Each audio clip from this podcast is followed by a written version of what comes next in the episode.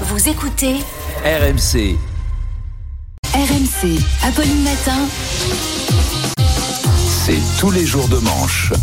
Arnaud Demanche est avec nous. Bonjour Arnaud. Comment ça va? Mais très bien. Allez, on va parler un petit peu de lutte contre l'homophobie. On continue le débat puisqu'on va parler de l'Eurovision. Et oui, c'était samedi l'Eurovision. C'était un bon week-end pour Apo, hein, car euh, voilà, ces soirées entre copines. On est avec Amélie Rosic sur le canapé avec un ballon de rosé. Et c'est parti pour les Moldaves qui ont une coupe au bol et qui dansent dans des lasers violets et des Slovènes recouverts de papier d'alu qui soufflent dans un saxophone rose fuchsia. C'est tellement ça. Alors, pour ceux qui ont raté l'Eurovision, on vous la fait revivre dans l'after. RMC, l'after Eurovision.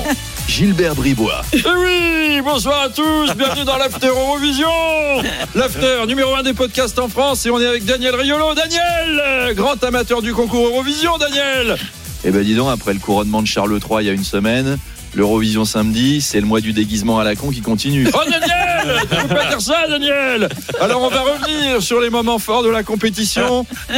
Est-ce qu'il y a eu de l'anti-jeu quand la chanteuse danoise a chanté en anglais? Et puis on va aussi revenir sur la Roumanie qui est entrée sur le terrain avec une robe à paillettes. Alors pas le paillette de l'OM, euh, des paillettes euh, normales. Une robe ultra courte avec des crampons de 20 cm, Louboutin pas réglementaire, je crois, Daniel. Un décolleté plongeant. Ouais, bah là, je suis désolé, euh, il y avait pute. Il y avait pute de la Roumanie. euh, faut, faut demander la- faut demander l'arbitrage vidéo. Oh Daniel, tu peux pas dire ça, il y avait pas pute Daniel, on va encore avoir des problèmes. Et puis alors du côté de la France, c'est encore perdu, c'est comme avec le PSG, la France quitte l'Europe la tête basse. Bisous Charles. Bisous Alors, après la victoire de l'Ukraine l'an dernier, le concours aurait dû avoir lieu à Kiev. Mm.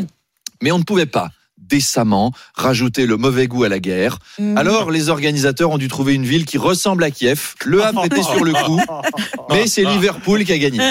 Et c'est là qu'a eu lieu le concours. La France était représentée par la québécoise Lazara, 16e sur 27, et elle a créé un mini scandale en faisant un doigt d'honneur pour protester contre le vote du public. Vous avez vu ça? Mm. Ouais. Sauf qu'elle a dit que le doigt d'honneur au Québec, ça voulait pas dire la même chose qu'en Et France.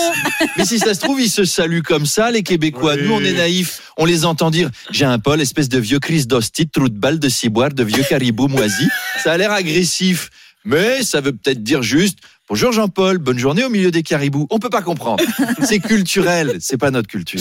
Arnaud, Volodymyr Zelensky était à Paris pour évoquer le conflit ukrainien et à ce sujet, euh, Eugénie euh, Prigog- Prigogine, Allez, évidemment. il y a un J'y arrive piège. pas, à chaque fois, j'y arrive pas. Bon, le patron de, de la milice Wagner, voilà, Voilà. Le, le type patibulaire, eh ben, euh, il est en colère. Il a menacé de retirer ses troupes de Bakhmut si le Kremlin ne lui livrait pas plus d'armes. Voilà, ça c'est typique de l'artisan qui menace de faire un abandon de chantier s'il n'est pas augmenté. On a les mêmes en France, hein. on va leur envoyer Julien Courbet à ces gens-là. Alors Prigogine, le fameux, avant de fonder le groupe Wagner, donc la plus grosse milice privée de Russie, il était restaurateur à Saint-Pétersbourg. Mm. Il est passé de chef de brigade de cuisine à chef de brigade d'assassins. À la place de Macron, je me méfierais de Philippe Etchebest. En plus, il est équipé à un niveau casserole, celui-là. Il peut nuire. Wagner, vous le savez peut-être pas, mais il recrute en ce moment. Si vous voulez y aller, il recrute 30 000 mercenaires.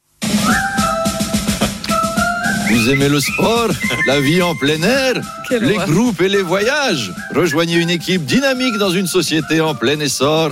Wagner, salaire confortable de 11 roubles par jour, vêtements élégants et vintage de l'URSS en 1952 et retraite à 40 ans si vous survivez jusque-là.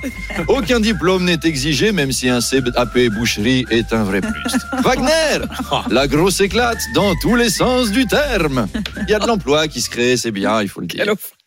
La conférence des évêques de France a annoncé la création d'un QR code, Arnaud, pour identifier les prêtres condamnés pour violences sexuelles et éviter qu'ils ne célèbrent des messes. Ça, je Mais trouve non. ça formidable de modernité finalement. Mm. Et oui, on va pouvoir scanner les prêtres comme au supermarché pour savoir s'ils sont pédophiles ou pas.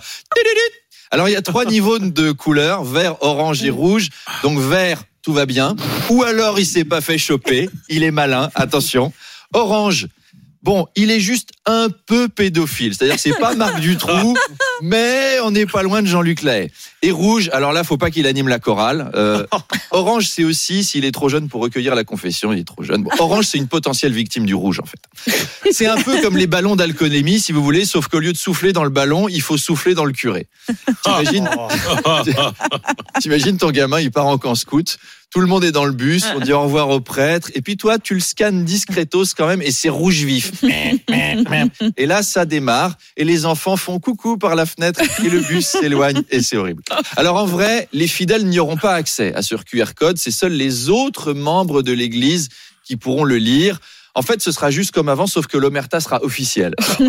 Et puis, c'est quoi la suite? Une fois qu'ils sont fichés rouges, il n'y a pas beaucoup de métiers dans lesquels tu peux te reconvertir quand tout le monde sait que tu kiffes les gamins de 9 ans, quoi. À part euh, animer une émission média sur CNews, fa- façon Morandini, ou devenir imam dans les écoles coraniques d'Arabie Saoudite où on recommande d'épouser des petites filles. Ouais, Je vois pas. Voilà, comme ça, on s'est fâché avec tout le monde dès le lundi matin. Tout le monde, On a bien. la semaine. Ah, c'est beau, c'est On beau se revoit Arnaud. demain pour quelque J'aime chose votre de- courage. encore plus horrible. Allez, à demain. Salut Arnaud. Arnaud, demain je touche.